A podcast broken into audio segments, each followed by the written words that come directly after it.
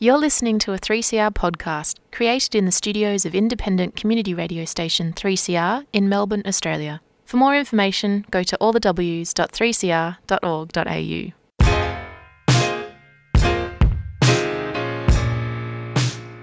So, here you are, too foreign for home, too foreign for here, never enough for both.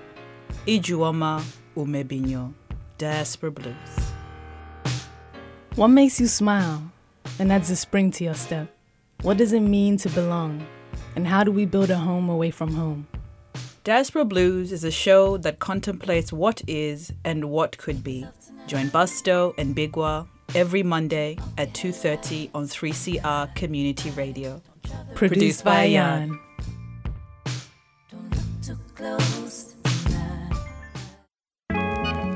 You're listening to Diaspora Blues, a 3CR radio program that's presented on the Kulin Nation. I'm Ayan Shirwa. This week we have another special guest, and his name is Antonio Greer.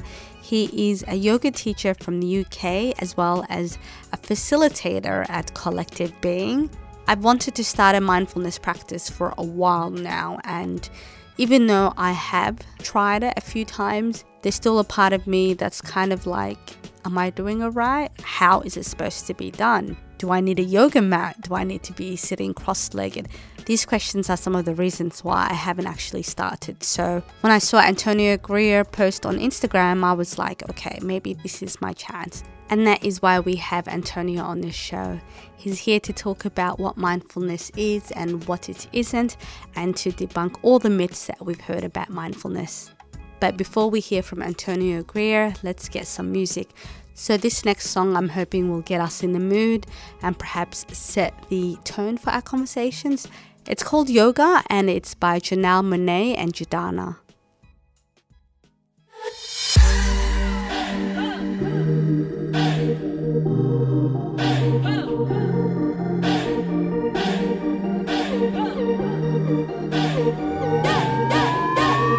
Let your booty do that yoga. Party at the beach down in Copacabana.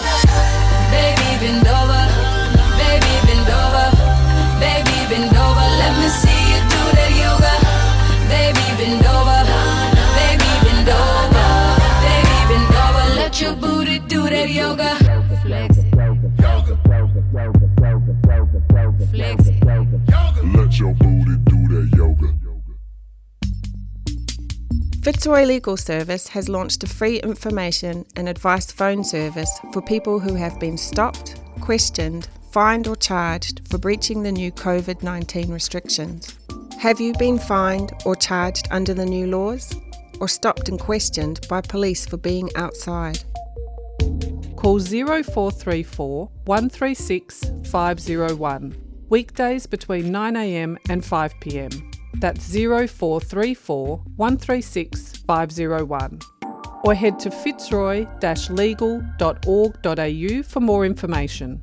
You can also report incidents at covidpolicing.org.au. Fitzroy Legal Service is a 3CR supporter.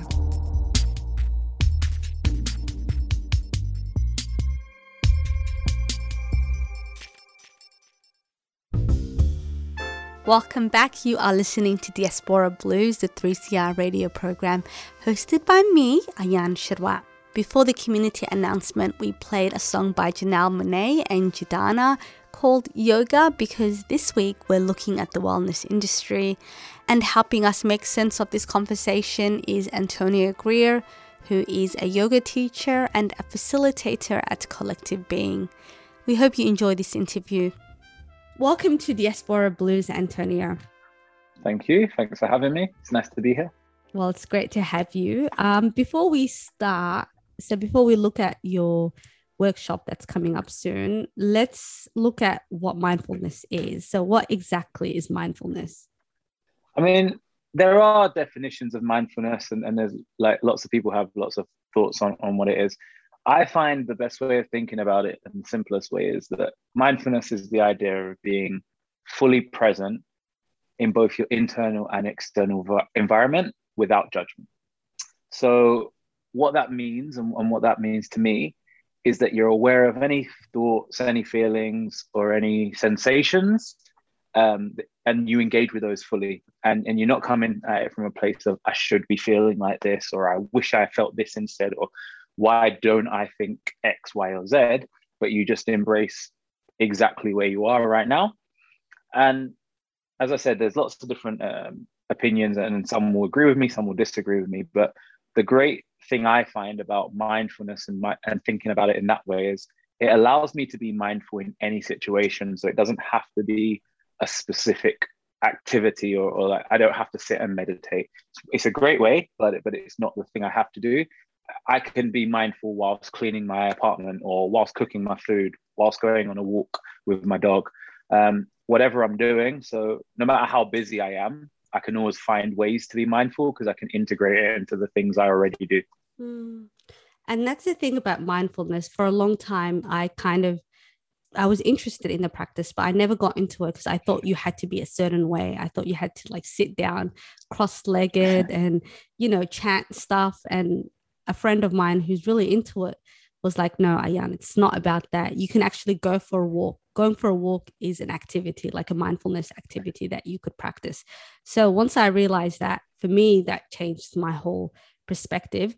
Um, let's look at what mindfulness isn't. What are some myths that you know you wish people put to rest? Stuff that you've heard about mindfulness that makes you go, mm, "It's not really like that."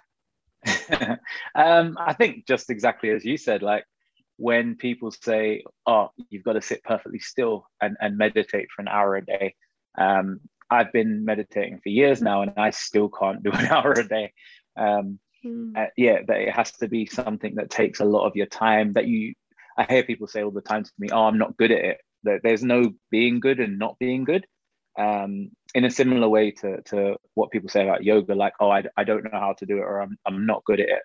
Um, these kind of, and I guess they're kind of things that have come out of the wellness industry, um, and, and co- like capitalism essentially, but they've kind of made everyone think that you need to go to a fancy studio and you need to do um, buy the clothes and you need to be a specific size and look a specific way to be able to be mindful.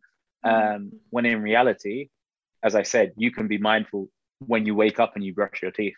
Um, however, and it's completely different for every single person. So yeah, I think the biggest one is when people say I'm not good at it or or um, yeah, kind of use that kind of excuse. Mm. And I think it's also important, and I'd love to hear what you have to say about this to realize that when you do start, sometimes it can raise these like really uncomfortable feelings. Can you can you talk to us more about that? Yeah, absolutely. Um, yeah, and and that's where I said uh, mindfulness.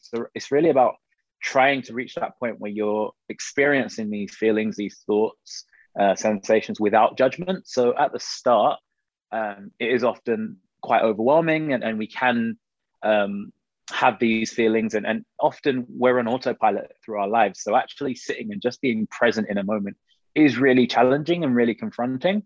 Um, I find the best way to kind of re- uh, remedy that, I guess, is I always tell people just start with one minute or one one one moment. You don't need to go and sit and or figure out how to be mindful for an hour or 10 minutes or a 20 minute block. You can start by just one action. So a great one, um, which I've tried to, I've given as advice to friends and, and to family and stuff is be mindful whilst eating a meal. And that might start by literally just being mindful for the first bite. So really slowly chew that first bite. Notice all the different flavors, the textures, the sensations happening in your mouth, how it feels. Chew it slowly and fully. Feel the food going down. If you don't focus on any other bite after that, completely fine. But you've been mindful for that first bite. And you'll, what you'll find is if you can kind of bring small things in like that over time, you'll find that you're being mindful for the second bite and then maybe the third and perhaps a whole meal. And it starts to then spill into other areas. Or yeah, be mindful while you wash wash your dishes or hmm. going on a walk. Notice a cut like notice a tree on your walk, just one tree to start with, or one nice thing that when you get home you can think about again, and you'll suddenly notice that you're you're noticing many things around you. Hmm. I'd be curious to know is that something that you have to practice daily or is it like whenever you have time? Um, I mean, there, there's lots of different thoughts. I would say the whole point of mindfulness is it can be done so you don't have to make time for it, right? If you're someone who's busy and you're you can do your mindfulness whilst driving to wherever you're going or whilst cleaning or cooking or on that walk or doing your exercise because it's just it's about a moment it's about breathing it's about slowing down it's about just being fully aware in that moment so the more you do it like any habit if you can do it daily you're going to get it to become a habit and you'll be able to start doing more of it and it will be inbuilt into your life. So i think at the start ideally i would say try and find something you could do every day. Um, when I, when I was starting, a, a, friend of mine gave me some really good advice, and they said actually just they stuck um, post-it notes inside cupboards and and on a on their bathroom mirror. So every time they went to brush their teeth in the morning, it just said breathe. And whilst brushing their teeth, and they're not doing anything else because you just stood there brushing your teeth for that minute or two two minutes, they were just breathing. So just very present, focusing on brushing their teeth. You've done your mindfulness for the day, just doing a couple of minutes there um, Mhm. whilst doing other things. So I think it, it's important, if possible, to to do a daily practice because then it just starts to become normal and you start to experience the benefits of it. Of course, there's times we, we don't and, and we'll miss it and things like that. And it's not about beating yourself up or giving up if you can't do it. But yeah, aiming to do it uh, uh, as much as you can.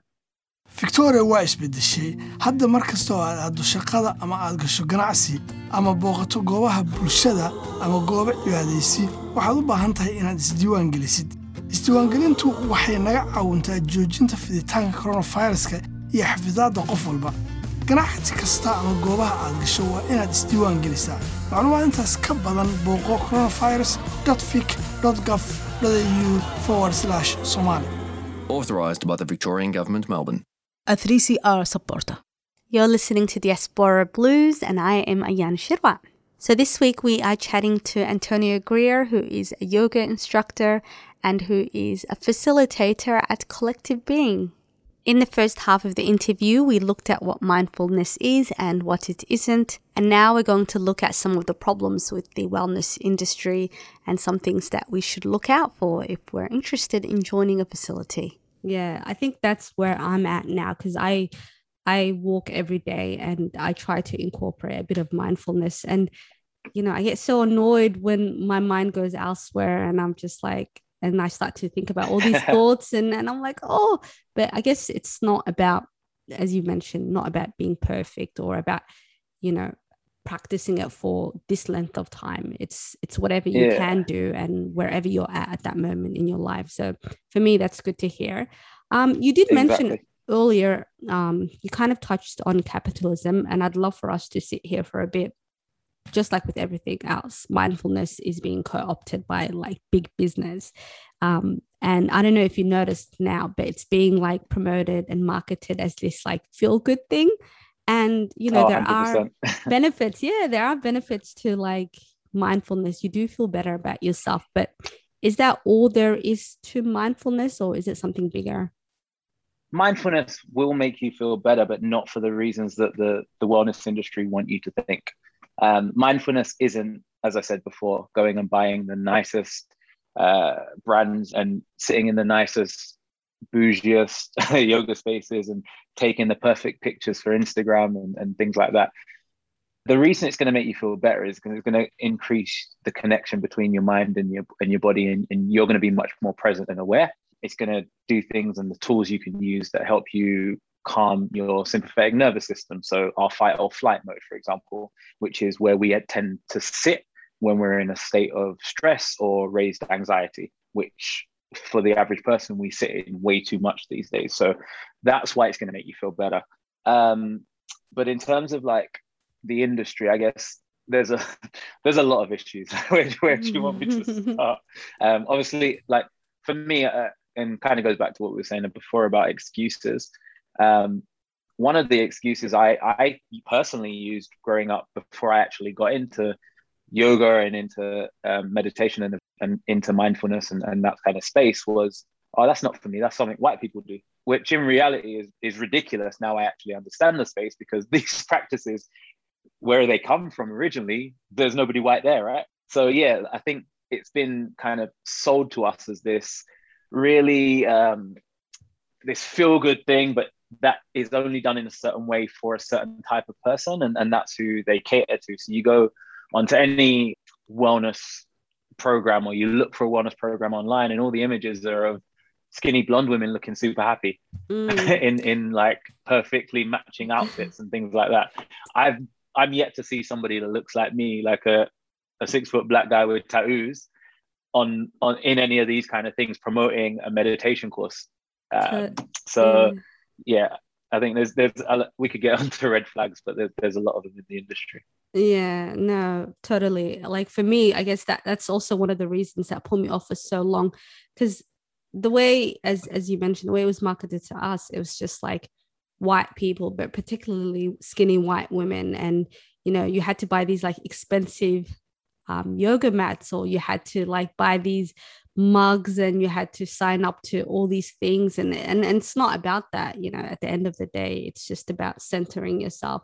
Um, let's say because i would love to practice mindfulness in a community center or as part of a like as part of a group what are some red flags that i should look out for when i when i'm interested in joining a wellness center are there things that i should be cautious about yeah for for sure and i mean i should probably start by saying some spaces it's going to be impossible to tell until you're there and you get a feel for the for the space but you can kind of get an example um, from their websites, from their kind of the imagery they use, the language they use, um, their social channels, their Instagram, um, the, the, yeah, the pictures they use, the language they use, kind of give you some something. So I, I teach yoga, um, and certain studios have approached me, and instantly, just in the language they use and the way they're approaching me, and, and they'll say things like, "Oh, we'd love to work with you," but I've never had a conversation with them, so it's like actually you don't want to work with me. You just see because there's uh, such a lack of diversity in melbourne in terms of yoga teachers you just want a black guy to, to come so you can tick that diversity Yeah. box um, and i'll go to their page and have a look and absolutely all their teachers are, are s- uh, skinny white women or or, um, or something very similar to that and everyone's in like really good clothes. The place is immaculate and white. Um, and it's it feels like an exclusive environment. Mm. everyone's slim and in shape. There's uh, or a shape i should say but everyone's sort of quite skinny. There's one type of image and everyone almost looks the same. There's not much variation. So for me a lack of diversity is probably the biggest red flag for any any space you go to. Um, obviously, here in Australia as well, um, if a place doesn't acknowledge uh, the traditional owners of the land, that's also a big thing for me. So if I go to their website and they haven't acknowledged the stolen lands that they're on, if I go to a class and the teacher doesn't acknowledge it, or the, or the studio doesn't have a plaque acknowledging what um, what country we're on, those kind of things I think are really important as well. Um, if in in the practice you go and um, a teacher, say it's a mindfulness or a, a meditation class or a yoga class or whatever it is in, in the space, um, and at the end of the practice and at the end of the time there, when they've not used any Sanskrit, they turn around and they say namaste.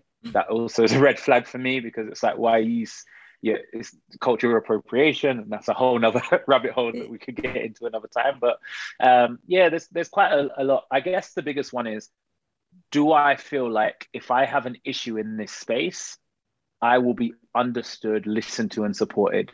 And and I think things like the lack of diversity, the lack of in image, in in people, in cultures, um, that yeah, there's they're all huge red flags for me. Mm. How can we use this practice for liberation? What does that look like to you? So for me, I guess when you're no longer living on autopilot, which we all tend to do a lot of our time, you have better awareness of yourself in every moment. And I think what that now enables you to do is learn to a first love yourself in a society which pretty much tries to constantly berate us and, and put us down and make us not love ourselves and make us aspire for a Eurocentric aspirations. So by loving yourself in that one act, you're already rebelling against society and you're rebelling against um, yeah, the colonizing societies that, that we live in over here. But what that also does is that self-awareness tends to spill over into other areas. So we all know about um, obviously like flicking a switch, for example, when you're at work, and just noticing we, so many things happen on a day-to-day basis, and the microaggressions that we actually don't acknowledge, whereas we will no longer stand for those things when we love ourselves right. It enables us to, I guess, notice things that are happening to other people and be more empathetic to those things because we're not just living with our head down on autopilot. So we're yeah, we're more aware of everything that's happening to us and to others around us. We have crazy high rates of anxieties, of depressions, of um, all these mental health challenges. And by taking our wellness back, we're going to flourish. We're going to be in a better headspace. So we'll be able to take what society is constantly trying to throw at us Mhm. and not only survive, but actually start to thrive in that environment. And a huge thanks to Antonio Greer for coming on the show. If you're interested in starting a mindfulness practice, there is an upcoming workshop that Antonio is running with creatives of color. The workshop is called Build Your Own Mindfulness Toolkit with Antonio. We'll provide a link in our show notes, but if you're listening to this live, go to the Creatives of Color IG page as the link is provided in their bio. And that is the end of our show. If you want to get in touch with us, we are on Instagram as well at 3cr.diasporablues. You can listen back to this episode and all of our previous episodes on our 3CR page. And taking us out is another Janelle Monáe track. This one features Erykah Badu and it's called Queen.